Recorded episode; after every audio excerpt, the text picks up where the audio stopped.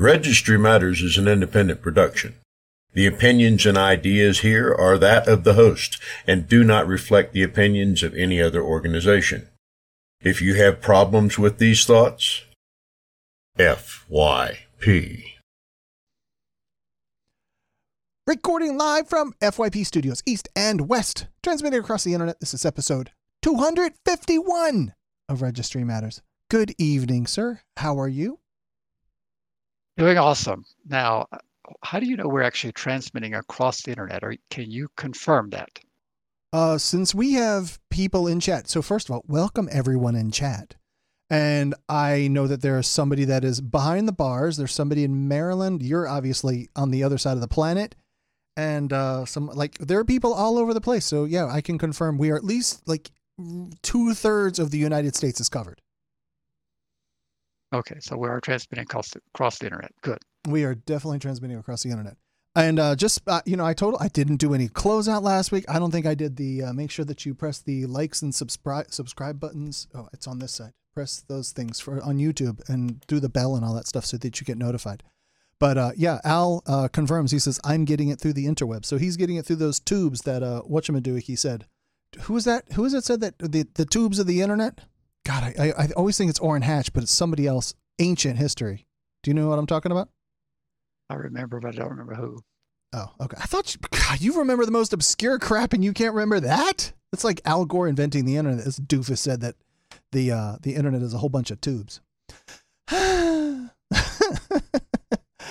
right, sir. Uh, so we've we've done all of it, the uh, all the intros and the welcomes and all that stuff. So uh, give me the rundown for the night.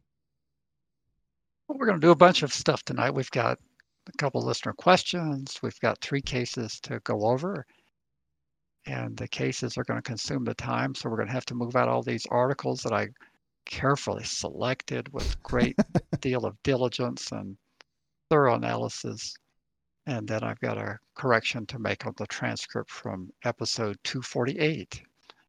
Uh, our our fabulous transcriptionist didn't catch it, and so I referred to a judge, a U.S. federal judge in New Mexico, and her name is Martha Vazquez, and that's spelled V A Z Q U E Z.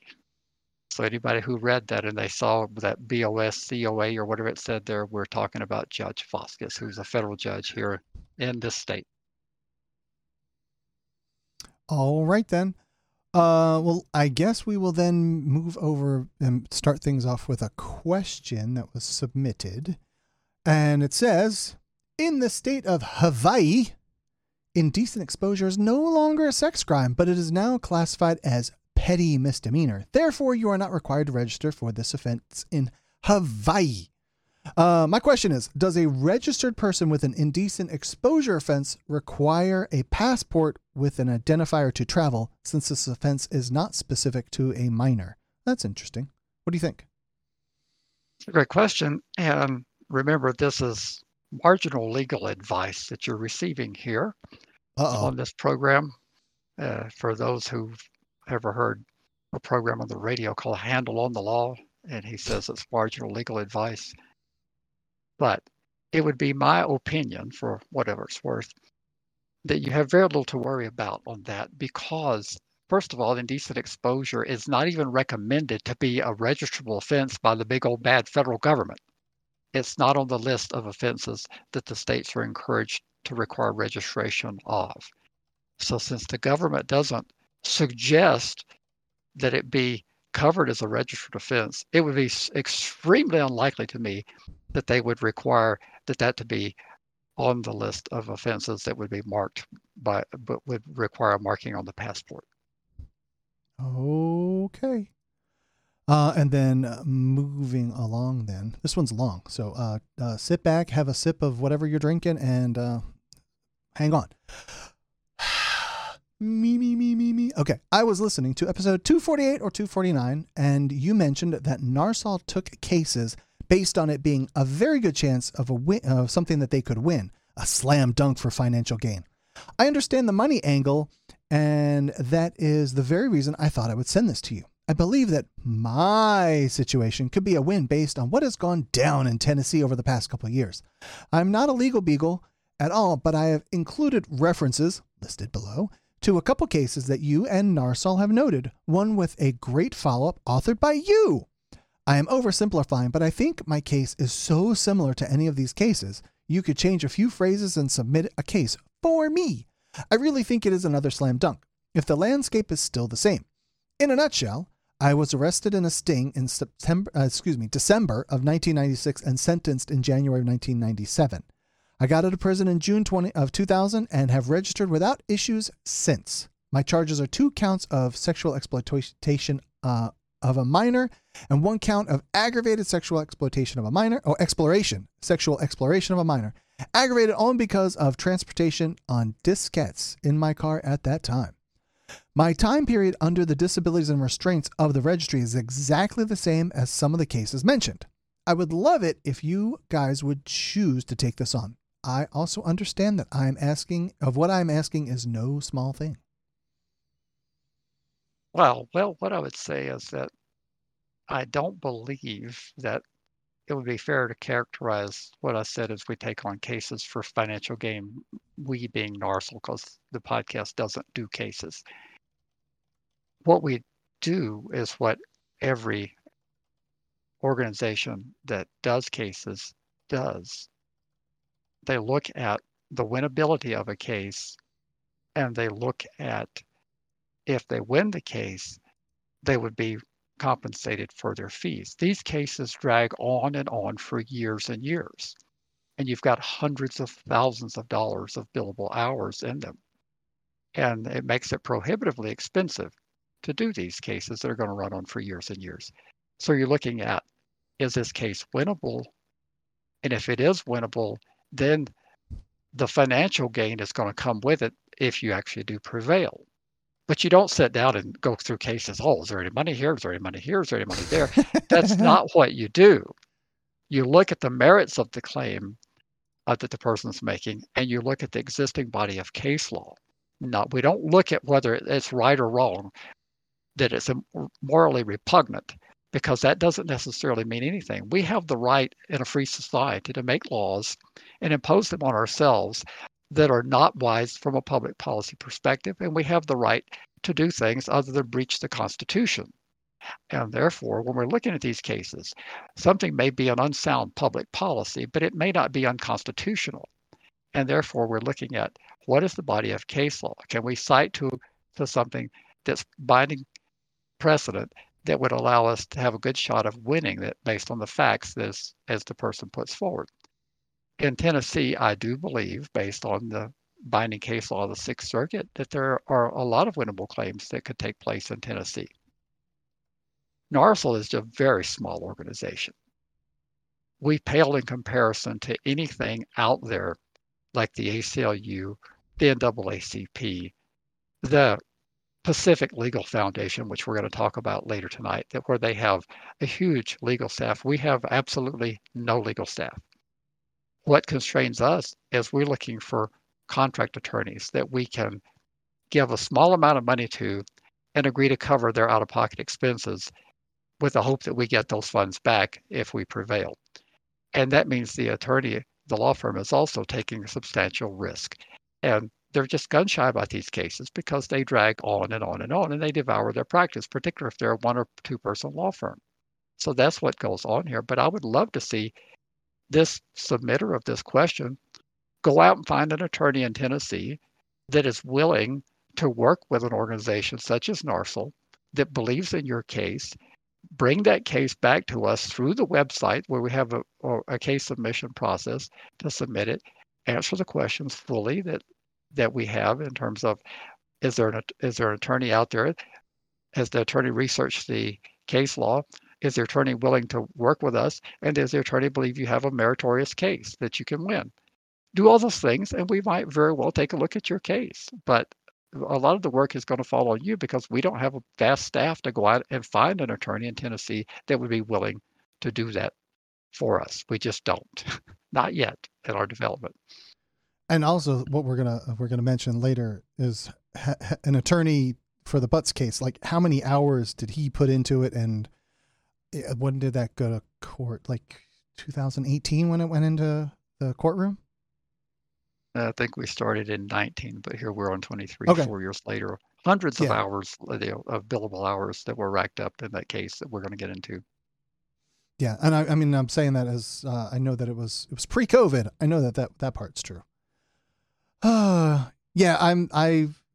The more that I have been following how court cases go, anything that you hear on the news uh, of of a case that took this long uh, when it started and all that stuff, and then following them more directly, working with you and and so forth, they take ages to go through. It took me what a year to do the termination of uh, finishing my sentence and then getting off the registry. That took me something close to a year or even longer. I forget exactly when I started, when I stopped, but it took forever. And that was a case that did not have any impact beyond you. That was a process that exists in the state. And therefore, right. these things are constitutional challenges. They are going to be appealed. They're not going to let a statute be declared unconstitutional and just say, yep, we agree. They're just not going to do that. Right. Okay, are you ready to dive into the meat and potatoes of the of the night?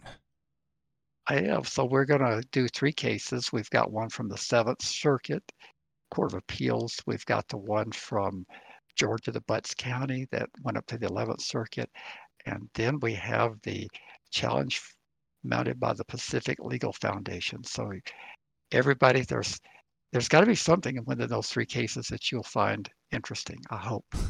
I hope so too.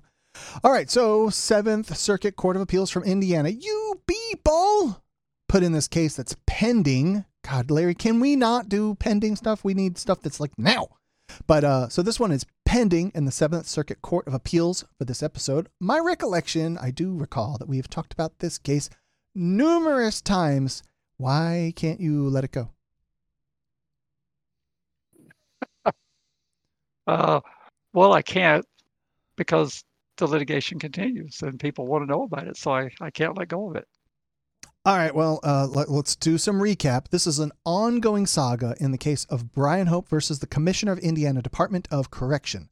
Last Friday, the United States Court of Appeals for the Seventh Circuit heard oral arguments over Indiana's PFR Registration Act. And why, again, why do these things take so long? So, why is this one taking so forever?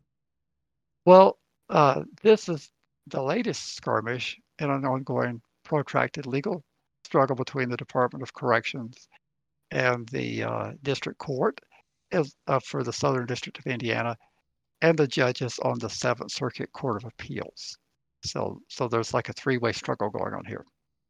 All right, and then uh, some some background. So, Indiana enacted the law known as SORA in 1994, requiring that those convicted of PFR type things in other states must also register as a PFR in Indiana if they live or work there. It also contains a provision stating that convicted offenders moving to Indiana must register even if their offense took place before the enactment of the law. This isn't that unusual as most states have similar requirements, do they not? Uh, they do, but due to previous decisions from the Indiana Supreme Court, this contrasts with the law's treatment of those who committed pre-SORA offenses while living in Indiana and those who continue to live there after their offense. Those in-state residents are not required to register if they weren't required to do so prior to SORA's enactment or subsequent revisions. The divergent treatment between in-state and out-of-state offenders prompted a constitutional challenge to the law, and it was filed back in October of 2016. I see. All right, so let me explain a little bit more. The plaintiffs are six men placed on the Sora. I'll say that in like big scare quotes. Uh, the registry, despite being convicted of their offenses prior to SORA taking effect. The men claim that SORA inhibited their constitutional right to travel across state lines and violated the state's ex post facto clause and the federal equal, equal protection clause. The assertion was that they are punished under a law that did not exist when they committed their offenses, and even more severely than longtime Indiana residents. What did the court say in regard to their assertions? Well, in July of 2019, a ruling by U.S. District Judge Robert Young, he agreed. Judge Young barred the state from applying SORA, SORA uh, registration requirements to the six men, which in turn prompted the Indiana Department of Correction to appeal the decision to the Seventh Circuit. And okay, now I'm starting to like remember what we talked about. Following a lengthy appeal process, they concluded that an en banc hearing, the majority of the appellate court in August 2021, chose to overturn Young's ruling on the travel and ex post facto claim and remand the case for further evaluation on the equal protection claim. Explain that, please. Well, let me first say that Mr. Hope reached out to us some time ago after we had discussed this case and he pointed out that I had missed something because I speculated whether or not there would be a, a cert petition filed. And he reminded me that there was actually unresolved claims in this case that were being referred back to Judge Young. So, so that is a is what happened here. The uh, the plaintiffs uh, argued that SORA violates their right to travel by treating them differently based on their length of residence in Indiana. But writing for the se- Seventh uh, Circuit, Judge Amy St. Eve wrote in the 2021 majority opinion, quote, SORA may affect newer residents disproportionately, but it does not discriminate based on residency. Consequently, it does not violate the right to travel as the Supreme Court has articulated it. Um, and as I recall, there were some undecided issues that Judge Young was ordered to consider on remand. Do I have that right? Yes, you do, and that's what that's what he corrected me on because I was thinking, you know, that that was the end of the case. And uh, yes, the the case returned to the district court, and Ju- Judge Young once again found for the plaintiffs. He ruled this past May that SORA violates the Equal Protection Clause and barred the state from requiring the six men to register as PFRs. And as expected, the Department of Correction appealed Judge Young. And so now we're back at the Seventh Circuit again. You're correct. Uh, why do you even bother having me here? You've already got this stuff. Because the 25 people that are listening in chat right now, they want to hear you talk about it. Um. All right. So I noted in the article that during last Friday's oral, oral arguments, U.S. Circuit Court uh, Judge Frank Easterbrook voiced frustration with the case as a whole, calling the now six year old legal procedure annoying. I don't think I've ever heard a judge use that kind of term before. Have you? I have not. Uh, that's generally considered disrespectful to litigants, but uh, apparently that's what he said. I wasn't there. Now, this article is going to be in the notes. We took great lengths to depoliticize this, but the writer of the article that built the foundation for the story was very critical and tried to paint it as a red versus blue and pointed out that which judges were appointed by whom. I've totally eliminated all that from here, but if you want to see what the writer of the article said, you can go through that and they did they did paint this as a red versus blue issue. and you hate when I do that, so well, that, well, that's why I depoliticized it because I, I don't believe that judges rule that way, and I'm in somewhat denial. Although when they come from conservative appointments, they tend to be more conservative in how they apply, and that can be not good, not be good for us on many things. But in some instances, it can be good. So I just don't like to go down that path, but it is in there for those of you who want to look at it. I, I don't see how under any circumstances you could completely remove all of your biases and just read the text. I mean, even as textual as Scalia would have been, there would always be some level of personal bias that you can't get around in there. I just can't see that you could operate any other way, just completely like a, uh, a robot, automaton, and not factor in your own personal biases, it, even preferences to things like what you would say. Well, I think that we should bring that up on cert. So. All right. Um, as All I recall, you had written and for the NARSOL newsletter when the Seventh Circuit overturned Judge Young you people wrote, it is worth noting that the Seventh Circuit was very creative in how it managed to undo the previous victory. Uh, Judge St. Eve, writing for the court, noted that Wallace versus the state, and that's 905 Northeast, second something 371. I can never read these things. Larry, would you please translate that, please? Oh, you did just fine. Okay.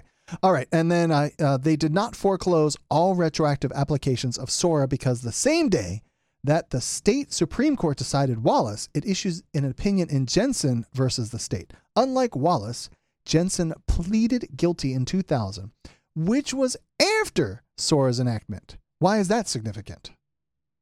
It's significant because they crafted a way to avoid the ex post facto clause. they reasoned that at the time of Jensen's conviction, SORA required that he register for 10 years. And before the expiration of Jensen's 10 year requirement, the Indiana General Assembly amended SORA to mandate that offenders like him register for life. He had argued that the extension as applied to him violated the ex post facto clause. Unfortunately, the Indiana Supreme Court disagreed. This is crucial because, in contrast to Wallace, who had no obligations before the legislature amended SORA to cover him, Jensen did. So this, the uh, circuit decided that way we escape this deluge of people moving here is that we say, well, it's a different situation. And they were very careful and crafty about that. I see that. The Jensen court stated the broad and sweeping disclosures uh, disclosure requirements were in place and applied to Jensen at the time of his guilty plea in January of 2000. Nothing in that regard was changed by the 2006 amendments. They found that merely increasing the length of an existing registration obligation did not rise to the level of punishment such that it violated the Indiana Constitution. So, what do you think happens next? Well, really, all we can do is wait for this same Seventh Circuit that flipped Judge Young before to see if they're going to flip him again. If they flip him again, I think that this case is either done or it has to go to the Supreme Court. Now, Mr. Uh, Mr. Hope may correct me, but I don't think there are any remaining claims. So this would send us to a cert petition posture or or uh, would be done. But uh, I don't have a prediction because I'm Mr. Gloom and Doom. But you are that for sure. You are Mr. Doom. And Gloom. I was going to ask you to put on your little seance hat and uh, get your crystal ball out with your long fingernails and like you know move around all, all, all like uh, a, a, fortune teller would and see if you had any predictions. That's what I was going to ask for you to do. I I I can predict that if I am correct that that this is the end of the litigation, uh, except for a cert petition, I can predict that NARSOL would very favorably review an application for assistance and partnering on this to go to the Supreme Court. We would be interested in this case because it's a very significant question. Very well. And then we shall move on to what was probably uh, we, saw this coming. So Butts County Halloween update, which God, we're going to circle back to this one again, again, again. And you put this in here, in which we've discussed previously. It's the Halloween challenge in Butts County, Georgia, and you are clearly obsessed with this case. We've conveyed to the audience that the 11th Circuit Court of Appeals ruled in our favor, yet here you are again. You've brought it back. FYP has so many issues to obsess over uh, one case. Well, we do have a lot of issues, and we shouldn't obsess over a case unless it's relevant. And this is relevant, and I, so I wouldn't say I'm obsessed. There's news that just came out, and I'm confident the audience would want to know. And uh, so, you know, we had this like dry spell for like a month from Thanksgiving to Christmas. And now here we are. We have a deluge of information that comes out all of a sudden the first two weeks of, of January. So, what, tell us, Larry, tell us what is this earth shattering news? Well, as a prevailing party, our legal team was awarded $298,000 for fees and expenses related to the challenge. I'm sorry, could you please repeat that number? That was $298? $298,000 for legal fees and case out of pocket costs that were incurred. That sounds like a lot to me. Um, yeah, so I guess that qualifies as uh, at least as news. Is there anything else besides three hundred thousand bucks? Uh, well, there is. We have some nuances to get into in terms of the disingenuous arguments put forth by Butts County. Oh, disingenuous. I like to hear that. All right. The court stated the most useful starting point for determining the amount of a reasonable fee is the number of hours reasonably expected expect, expended on the litigation multiplied by a reasonable hourly rate. Okay, so 10 bucks an hour, 10 hours, you get 100 bucks. Uh, I'm guessing that the attorney and Butts County did not agree on the amount, which is the reason the court had to decide. So I bet you the um, the defendants said we should pay you 100 bucks, and our attorney said you should pay us a whole lot more. You guessed correctly. The fee proposed by our side was 350,000 and Butts County offered 110 thousand. Ten thousand bucks, really? Like, I mean, for 100, real, like, 100, 100, 110. Oh, 110. That's still like, uh, okay. Um, it's clear that the court came closer to what was requested. And what were some of the points of contention? Well, the court noted it is well settled that a plaintiff is a prevailing party and thus ordinarily entitled to a fee award of some kind if the plaintiff has succeeded on any significant issue in litigation, which achieves some of the benefit the parties sought in bringing the suit. So Butts County, uh, they were kind of trying to imply that uh, we didn't prevail. How how how would they how would they bring that up and saying that they argued that we did not prevail when the judge said no, you can't do that? Well, it, this was prior to the judge ruling, but they were they were claiming when they saw the handwriting on the wall, they said that they would no longer enforce the uh, they would no longer enforce the sign. They would voluntarily not place the signs. But it was a bit late in the process after they saw the handwriting on the wall because they only saw the handwriting on the wall after litigation. Remember, we had a personal courier deliver the notice to Butts County county attorney and to the sheriff's office. Do you remember that?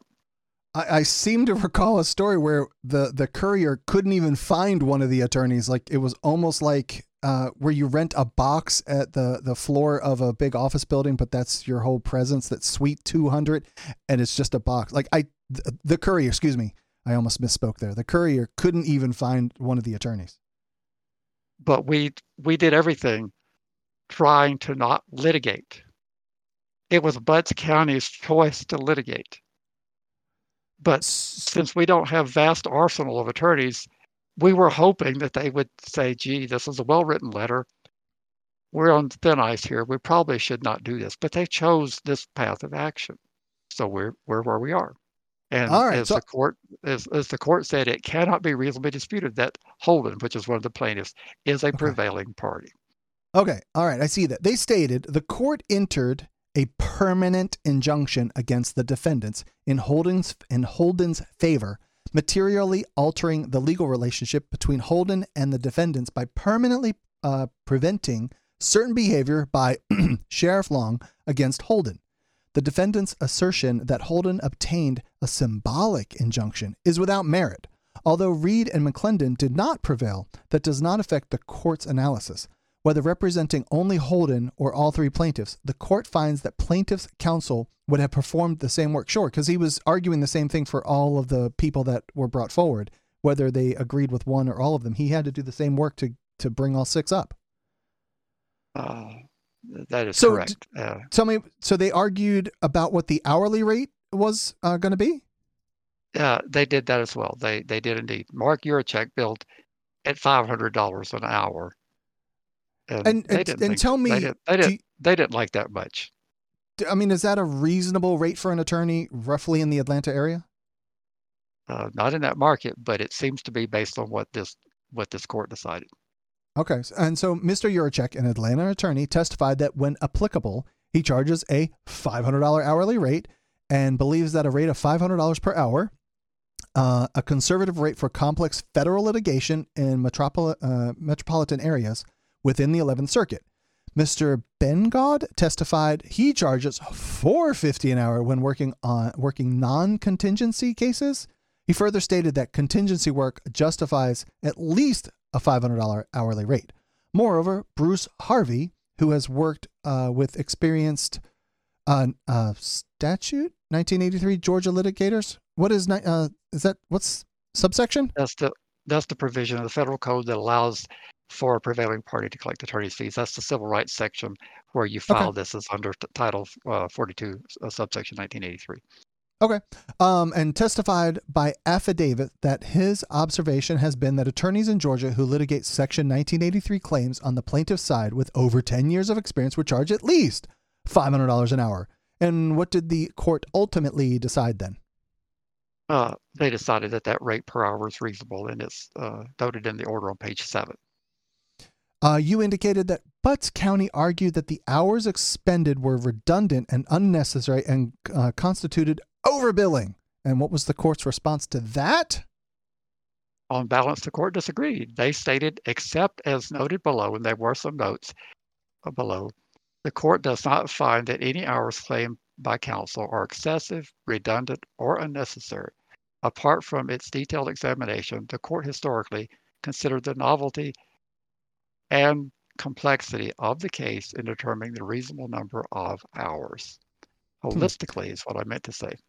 Oh, you did? Okay. I was like, wow, you you seriously mistyped that word. Um, and I noted uh, noticed that what appears to be a jab at Butts County, the court stated the defendants nitpick nearly every hour. First, the defendants argued that the plaintiffs did not carry their burden to show time entries were not duplicative.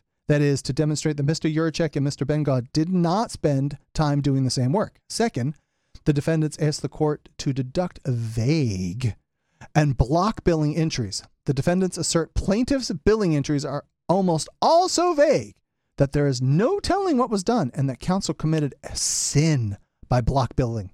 The court does not find that counsel's entries are so vague to require deductions. On the contrary, uh, unlike the defendants, the court had no difficulty telling what was done. Now that's funny. Oh, well, I agree. And I'm happy that we finally have found some unity on the definition of funny.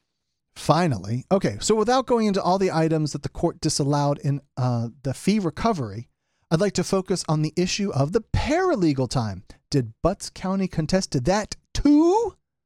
Uh, yes, they did, and to no avail. After voluntary reductions of the paralegal hours, the plaintiffs requested 27.3 hours at a $75 rate for Ms. Mimi, I'm not sure how to pronounce her last name, Mr. Yurachek's legal assistant. At the evidentiary hearing, Mr. Yurachek stated that uh, his paralegal can do the same work as someone with a paralegal certification, which means that she doesn't have the certification, and that she does the same, if not more, work as as his associate attorneys. And the court stated time for work done by, excuse me, uh, excuse me, uh, time for work done by a legal assistant is recoverable as part of a prevailing party's award for attorney's fees and expenses, but only to the extent that the legal assistant performs work traditionally done by an attorney. And what's your take on the 75 smackaroos per hour? Uh, it's extremely reasonable, particularly if the person doing substantial legal work, uh, and that work would have been done by an attorney, they're actually saving money. And $75 an hour for a good paralegal for billing invoices is not uncommon. I'm in a much smaller city, and our paralegals are billed out at that rate and higher. So no, that's not unreasonable. Um, your point for putting this in is to illustrate how much our opponents will fight tooth and nail. Uh, yes, it is one point, and to convey to the legal community that there's good money to be made in the pursuit of quality cases. And that goes back to the point of the question from Tennessee. If we have a quality case, and this was a quality case from the beginning, I personally selected this case. I, I wanted to undertake this challenge because everybody was wringing their hands saying that they're tired of having to put up signs and this. And I'm saying, well, you know, then let's do something about it. And uh, I got criticized because people said, well, there's bigger fish to fry. This helps lay the foundation for those bigger fish to fry. We establish that we can take on the establishment and win. We get a circuit presidential decision that's binding in the 11th Circuit. It's also persuasive authority throughout the land. And it also hopefully is an inspiration to other attorneys. It's kind of nice to cash a $300,000 check. Now, I expect Butts County will probably appeal this. And I bet you're going to ask me why, right? well, yeah, sure. Why? Well, it's a part of how the system is designed. You know, our great capitalist system that's the greatest thing that's ever been devised has a way of figuring out how to make money. And Butts County is a relatively small county. The population is somewhere in the 20 to 30,000 range. I'm not sure, but it's a small county. Sure. They don't have a full office staff attorney. They generally go with, with contract services in the smaller counties. So the contract will be awarded with a maximum amount to say for $300,000 or whatever the county commission uh, sets the budget at. Well, the county attorney likes to build that 300,000. So this is an opportunity to not only extinguish the full amount of the contract, but also to come back to the county commission and ask for additional funding because we had this very complicated constitutional challenge. Therefore, like all the things that they protested about, that generated billable hours. Taking this up on appeal again, I think it's a long shot. Uh, Judge Treadwell did a remarkable job of laying out his reasons for the award, but that doesn't stop the fact that they will get paid. So everybody who believes the capitalist system is the greatest thing ever devised, it probably is, but it's not without some drawbacks, and this is one of them. Hey, riddle me this though. Uh, so Butts County, I wouldn't exactly call it affluent either. Does this dip into their county budget as far as what they're able to then provide for other services, public library, what, whatever else would be they would be responsible for at that level? Does this dip into those funds? It theoretically does, unless Georgia provides their counties with some sort of insurance pool, or unless the county has set aside a specific amount. Some counties set aside money for for litigation as a part of their line item budget. So if they don't use it, they're putting money into a contingency fund for litigation. So it very well could, based on what our attorneys are going to be paid, the county attorney has been paid that much as well, in all likelihood, close to it. So you're talking about a half million dollars. Folks down in Butts sure, County, sure, sure, sure. we delivered a letter to you. We asked you, please don't do this. We told you it was unconstitutional. So if it has dipped into your to your other things, you can only blame yourselves because we begged you not to do this. I just struggle to think that that I don't I don't know what their budget is. So I, I you know how how much of does a half million dollars kick in because they paid their attorney for them to lose to then pay us the money that was spent and not us. I mean pay the attorney that was representing our side. And I just think that it's ridiculous that like do the do the people of the county then go come on sheriff they delivered you a letter that you could have complied with basically for free but now we're out a half million bucks good job well I think it's probably going to be not that significant to their budget. Their budget's probably a $100 million or more. I'm guessing, at least between 50 and $100 million. But it certainly has an impact. And the, the citizens will never know that that letter was delivered. I can assure you that Sheriff Long is not saying, well, folks, you know, I did get these bunch of liberal do-gooders came down here from out of state and sent me a letter and I told them that they could go F themselves. And I decided to, to go on this uh, wild goose fantasy of mine of taking this thing to the Supreme Court. He's not going to tell the people that. They'll never know that. All right. Enough of that then. Uh, well, anyway, good news. Congrats, uh, Mr. Yurachek. And uh, I hope that uh, covers some level of expenses and you get to drive a nice car and live in a nice house. But thank you very much for your work. It was an incredibly interesting process to observe firsthand. I'll tell you that. Well, you were you were in the court room, as I recall, uh, weren't you? I was. I was in the courtroom, and I was also the courier. Shh! Don't tell anybody. God, I was scared. I was scared off my ass that day, Larry. I was scared to death that day doing that. Oh well, it'd been funny if they'd locked you up. I that's why I was scared. All right. Are you a first-time listener of Registry Matters? Well, then make us a part of your daily routine and subscribe today. Just search for Registry Matters through your favorite podcast app. Hit the subscribe button and you're off to the races. You can now enjoy hours of sarcasm and snark from Andy and Larry on a weekly basis. Oh, and there's some excellent information thrown in there too. Subscribing also encourages others of you people to get on the bandwagon and become regular Registry Matters listeners. So, what are you waiting for? Subscribe to Registry Matters right now. Help us keep fighting and continue to say FYP we, we, we shall move on to the Pacific Legal Foundation slash Axel course court ah, court update.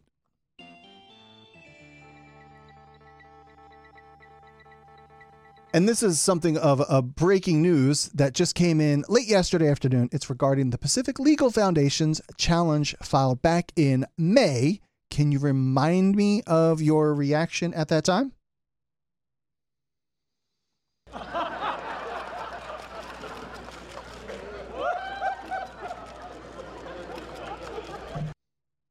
Did, did I do that? I don't remember doing that. You you probably la- laughed a little bit at the time. Actually, I do do like personally recall you were like, um, that's probably not going to go real well.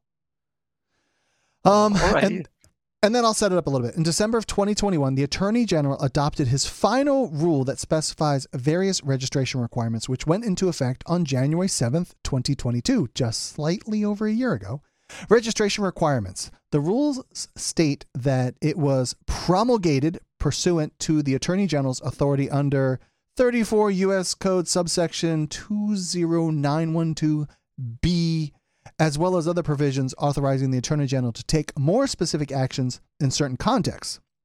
The rule declares the Attorney General has exercised these authorities in previous rulemaking and issuances of guidelines under SORNA, as detailed in the rulemaking history and section by section analysis below, and the interpretations and policy decisions in the rule follow those already adopted in existing SORNA related documents. The present rule provides a concise and comprehensive statement of what sex offenders must do to comply with SORNA's requirements. Please, can you turn that into normal language that everyone's eyes roll the don't roll in the back of their head and they don't all fall asleep? Can you simply admit that this is the Attorney General making shit up? Uh, no, I cannot admit that because it would be totally untrue to make such an admission. The United States Congress passed Adam Walsh Act back in 2006 President George Bush signed it into law. They made the law, not the Attorney General. So no, I cannot make that admission.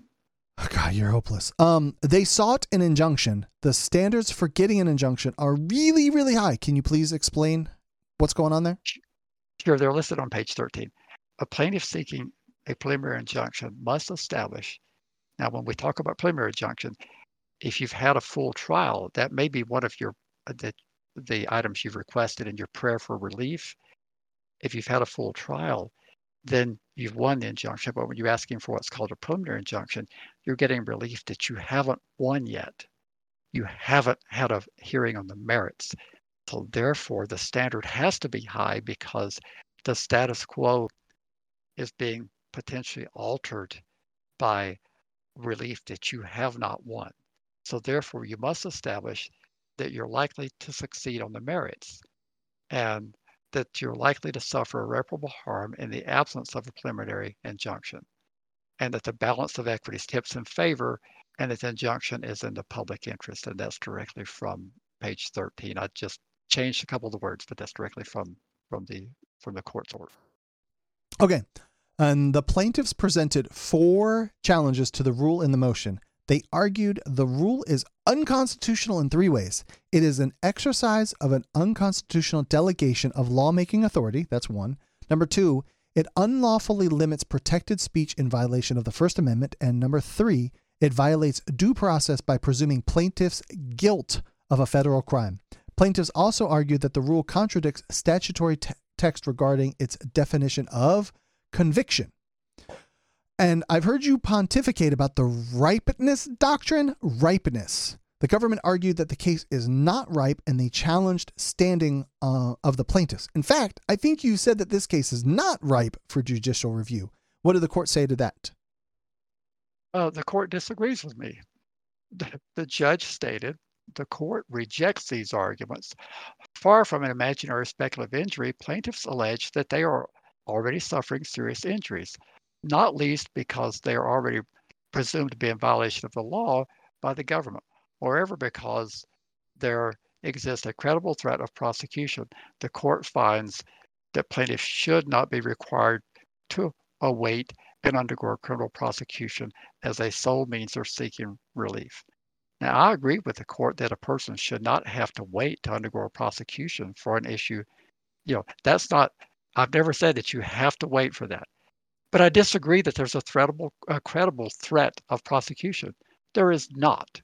No prosecutorial entity has ever hinted that anyone who has been lawfully relieved of the duty to register will be prosecuted.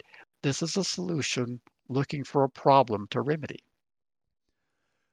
As we all know, Larry, you are very stubborn. Plaintiffs allege that the rule has already changed their behavior, including burdening their freedom of speech. As they explain, plaintiffs have refrained from speaking because they fear, quite reasonably, that California will comply with the Department of Justice's rule, which conditions uh, federal funding on California's collection of remote communication identifiers. And what do you people have to say in response to that? Uh, it does not change my mind. The fact is that California has not changed its policy, and it does not collect the information from people who who are not required to register. If you choose to be afraid of an imaginary boogeyman, I can't help you. You, you I'm sorry, afraid of a what? Of an imaginary boogeyman. And would you tell me what an imaginary boogeyman would be if I'm imagining it? There are real well, boogeymen, Larry. Well, if you've dreamed up something here, which in my estimation they have, because there is no threat of credible credible threat of prosecution here. So if you've obsessed over this to the point I've been released from the registry by order of a court or by simply timing out. I think in California the only way you get off is by order of the court. They just have that process that they've developed. But if you've been relieved of a duty to register, and I think there's another process if you've had the expungement, which the, one of the plaintiffs have, they've had their certificate of rehabilitation or expungement. But if you've gone through those processes, there has been no one, federal, state, local, anywhere, has suggested that they are interested in prosecuting you. None. So that's the imaginary boogeyman. And the plaintiffs allege that the government has issued an indictment for failure to register under SORNA, even though the defendant's predicate uh, PFR conviction in California had been set aside under California Penal Code Section 1203.4, subsection A. See U.S. versus Hardeman 597F supplement. Dude, I can't read all these things. Please, please, please, please. Oh, well, it's 597 Federal Supplement, second, 1040 through 1047 through 1049, Northern District of California. Now, just for, before we go any further, that's a district court case of a criminal nature, and it's not a binding precedent at all. But it, there were some nuances to that case. But there was a person charged who had been registered in California and thought he didn't have to register anymore. He was traveling back and forth to Mexico, and that's what happened uh, in that particular case. But but anyway, go and ahead. Then, yeah, sure. The court stated, in light of the specificity and gravity of the current and potential injuries plaintiffs allege, the clear nexus to the conduct they complain of and the potential for redress in the form of injunctive relief, plaintiffs establish standing for all their claims. The court also finds each ripe for resolution. What do you people say in response to that? Well, the law is subjective to interpretation. I say that the judge is giving every benefit of the doubt and allowing the case to move forward. How long it remains alive is yet to be seen because the injunction is very narrow and most of their claims actually have been, in my opinion, extinguished by this ruling, and we'll get into those later. Um, let's see. Can we then take a, a, look at the various claims in the court's decision of their likelihood that they will exceed on the merits at trial? What did they say about due process? Well, uh, they said because of the rule, in conjunction with 18 United States Code 2250, fails to provide the minimum procedural safeguards required by the Constitution, it violates due process. Hmm. Plaintiffs demonstrate a likelihood of success on the merits with their due process claim, and that's on the order on page 31. So, on their due process claim, they have established a likelihood of success on that okay. one claim. All right. And then what did they say on the First Amendment claim, the chilling of speech? Uh, on balance, the court finds that plaintiffs raise a substantial question as to whether the rule imposes an imp- impermissible burden under the First Amendment. Nonetheless, on the sparse record before, bef- uh, the record before it, as the current procedural posture demands, the court is unable to conclude that plaintiffs demonstrate a likelihood of success on the merits. In light of the court's ruling on their due process claim, however, the ongoing burdens on free speech plaintiff allege and the meaningful chance to prevail on their First Amendment claim further tips in favor of granting the motion. So again, that's in the order on page 37 and 38. So they're saying that claim is somewhat alive, but there's not enough of a, a record to really evaluate the likelihood of success. But they're combining it with that there is a claim that's alive on the due process. So they're given the benefit of the doubt. So they got one good claim. They've got a claim that could possibly gain traction depending on what the evidence brings to the court later. And then on to the big one in terms of the non-delegation. This is the whole deep state, big state, whatever. Isn't that? Isn't that what the non-delegation clause was? That was um. God, I can't remember the guy's name. What was that case? Gundy. Gundy. Thank you, sir. Isn't that what this is? Yes. Okay. I know the one drives you. I thought this is the one that drives you insane. You've repeatedly pontificated that there's no merit to that claim. And what did the court say to that? Uh, well, thankfully, they agreed with me on that. The court finds that plaintiffs do not demonstrate a likelihood of success on the merits of, the, of their non delegation claim. That's in the order on page 37. So that one's effectively going to go down to crapper, in my opinion. I'm, I'm sorry, go down the what? The crapper. you were around when that guy invented the thing, weren't you? You knew Mr. I, Crapper. I helped him invent it. One of the claims that the government violated the Administrative Procedures Act. What did the court say about the likelihood of success on that claim? Well, the court said while the equities may favor plaintiffs, and the court might have been inclined to rule in favor if this were a matter of first impression, meaning the first time this has come up, the weight of the statutory and precedential authority cuts against interpretation the uh, interpretation plaintiffs seek. Accordingly, the court cannot conclude that plaintiffs are likely to succeed on the APA, the Administrative Practices Act, Procedures Act, and that's on page 43. So again, when we talk about precedential cases, the lower courts, this is a federal district court, trial level court, they're bound to take into account the existing precedent. And the, press, the precedent on this, you guys, you need to let go of this claim. It is not going to go anyplace, folks. It just isn't. Um. So, do we need to move on? I mean, uh, is there anything else that we're going to cover on this one? Well, we're going to talk about the injunction itself. Okay. Um. The court begins with the easiest questions of scope. The court has held that plaintiffs are likely to succeed on the merits of their due process claim. They have raised a substantial question as to the lawfulness of the rule under the First Amendment. Since any relief must be tailored to that which is necessary to give prevailing parties the relief to which they are entitled, it must follow that plaintiffs would not be entitled to relief redressing harms following from their non delegation and conflict with statutory text claims. Moreover, while the court is mindful of the present and future chilling effects plaintiffs allege under the First Amendment claim, the court has found that the claim alone would be, suffi- uh, would be insufficient to justify granting the motion. Accordingly, injunctive release must be tailored closely to plaintiff's due process claim. This suggests, Larry, that the injunction is very narrow indeed. Would you elaborate, please, and explain that? Yes, and I found that language there in that long paragraph you read to be interesting because on the First Amendment claim, which that that is the biggie that people are so obsessed about having to give up their monikers, their their internet identifiers. Uh, that standing alone, the court just told you that it would be insufficient. So therefore, that is a weak claim as it exists right now, unless there's some significant development that comes forward. Uh, but in terms of the injunction, the court solution, and they say it's imperfect as it is, uh, but I'm going to read uh, what they said, uh, the, the injunction. The federal government is enjoined from prosecuting any California resident under 18 United States Code 2250 for any violation of SORNA, the rule, or other regulation without first abiding by the following requirements. Now, this is a little bit that legislating from the bench here. Number one, the court has decreed that in all such prosecutions, the federal government must seek and obtain certification from the state of California that the individual was required to register under California law.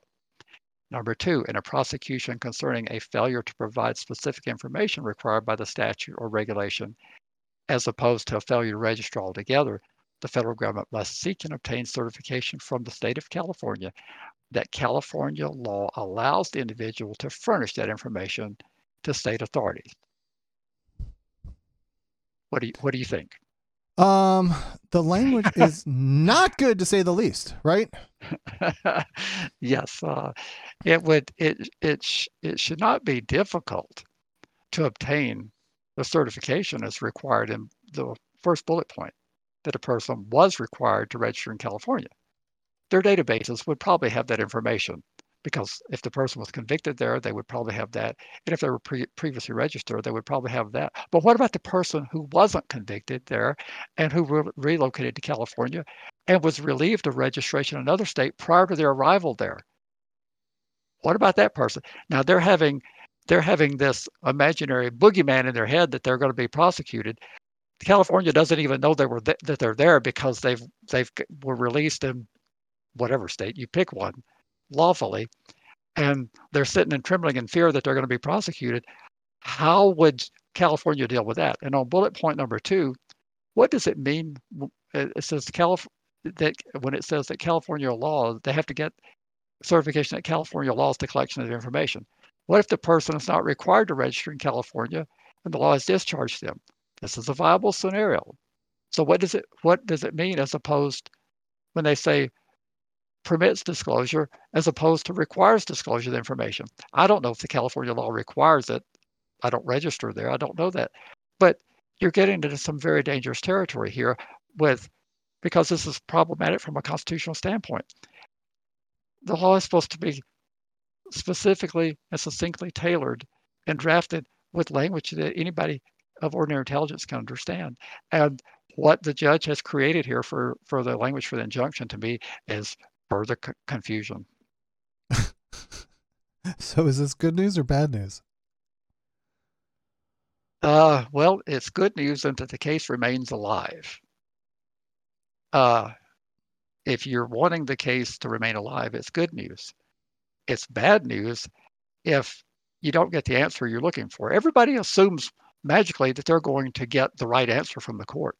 What happens if the court has decided, ultimately decides that you remember the Willman case out of the Sixth Circuit? What if the court in California ultimately decides that this is all good stuff and the case is resolved against the challenging parties. And they say, now that nobody's ever told them that they had to register. And what if the court says, well, after reviewing everything, you do have to register again, even though you were dutifully discharged? Is that the answer you wanted? Why did you pose the question? So tell me then what will happen next. We're starting to get a little short on time, but so what will happen next, do you think? Well, either this case proceeds to trial or the parties will file motions for summary judgment. Oh, that's your favorite thing in the world. It is indeed, but that's what's going to happen here. I can't see this case settling. I really can't see how they would settle this case. I don't know what you could do to settle this case. So, therefore, if it's referred for settlement negotiations, I don't know what a settlement would look like. And therefore, it seems like it has to play itself out as in trial. And since nobody likes to go to trial, they like to have summary judgment they like to develop an evidentiary record that can hold up the support the case on appeal, like we happen to have in Colorado with the uh, case that Judge Bates decided without evidence. We'll end up in a bad posture, I'm afraid. I have great trepidation about this case. I really do. Do you see that there could be harm depending on how the judgment goes? Absolutely. If they rule against the plaintiffs and say, absolutely, you do have a federal duty to register and you're off the registry and the, you've got a federal court saying you have a duty to register, then if California wants to, they say welcome back. And so, if they all of a sudden say that there's a federal duty to register, does that then apply nationally? I, I don't think so. The the court was okay. very careful in the injunction that uh, saying that, and that's what has been posed as another question. You know, what happens nationally? Well, I don't think that we'll know that until the cases are launched across the nation. But this could set the precedent for answers that we don't want. Because you, I would, you like frequently argue with people that there is no federal duty to register. If I'm not mistaken, you've argued with actual attorneys, like you know, college graduate, whatever, uh, attorneys saying that there is a. You say that there isn't. They say there is a federal registry. Well, I mean, clearly there isn't. They can argue to their blue in the face. There's not a federal registry. There, I know that there's there, a federal website. I know that there there is a duty to register that the feds can enforce when they have the requisite jurisdictional hook. And arguably that would be for all federal offenses. They could conceivably they could create an independent registry of people who've been convicted of federal offenses. But if you've convict, been convicted of a state offense, there just isn't the jurisdictional hook for the feds to require you to do anything because that's the same thing with the when you look at your automobiles, you register them with the state. There's no federal registry. Now, there is some something that resembles a federal registry for trucks because guess what? they're engaged in interstate commerce, which creates that jurisdictional hook. Right. And folks, right. there is no jurisdictional hook. The feds have created jurisdictional hook when you cross state lines. When you travel in interstate commerce and you fail to register. But again, my position remains that if the state that you are in doesn't want you to register and will not register you, you're done. Because the feds cannot continue to prosecute you if the state won't register you. Now, what this is going to potentially open up is a lot of states are going to start registering people. They're going to change their statute language, or either by administrative or by or by legislative action. They're going to change their wording and the regulatory scheme to say that if the person is defined as a PFR under the federal SORNA guidelines, that they're going to be required to register in their state. Folks, why are you asking these questions? These are bad answers that you're going to get. I don't understand it. I'm not able to comprehend it. I'm just a slow learner, I guess. Clearly, you need to uh, do do one of those brain game things on your phone so that you can increase your IQ. That's what you need to do, there, so you can be smarter. I'm working on it, but I'm, I'm too old now. At 179 years old. Is there anything else? I, I, I will give you 60 seconds of rant. I have ranted enough tonight. Very good. Um, well, without anything else, then um, I I will say that one of our patrons is incredibly generous and has become generouser and I can't thank you enough. You know who you are if you've recently further con- uh, increased your support of the program, and I can't thank you enough. Um, and uh, so I'm going to close things out unless you have anything else, Larry. Well, I think that proves that what did uh, what was said in that spot last week about uh, episode 250. Uh, you people listen to anything? I guess people will do anything. So, I, I but think, we do. I think here's the button. Registry Matters and FYP Studios are proud to present their 250th episode. This just goes to prove you people will listen to anything.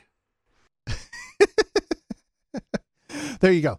All right. So you can find all of the show notes over at registrymatters.co and fypeducation.org for where the transcript lives these days. And uh, uh, I'll leave all that. You can find all the other links to everything uh, there at registrymatters.co. And finally, uh, make sure if you want to support the program, you can go over to patreon.com slash registry matters to support the program, which is greatly appreciated. Uh, we both have day jobs, but to make this whole project uh, a little bit more, uh, uh, whatever. Anyway, it helps that you support the program. That's what I want to say. That's what I have. Anything else, Larry, before we get out of here? Well, this case is one of the most interesting cases that people are fixated on. This and the international Megan's Law. These things are really fascinating to people. And I think that if you've been discharged from the registry, you need to move on with your life. There are better things to worry about than all this stuff, really. so, but that's just my personal opinion. You can worry and obsess if you want to, but I think you're overthinking this. This this overthinking is just not good. It isn't. Agreed. Well, thank you all very much. Uh, thank you, all the folks in chat. There's a whole slew of people in there. I thank you all for joining us this evening. And for those of you out in internet land, thank you all for listening or watching on YouTube and all that. And we will see you in a week or so. Thank you all very much and have a great night. Good night. You've been listening to FYP.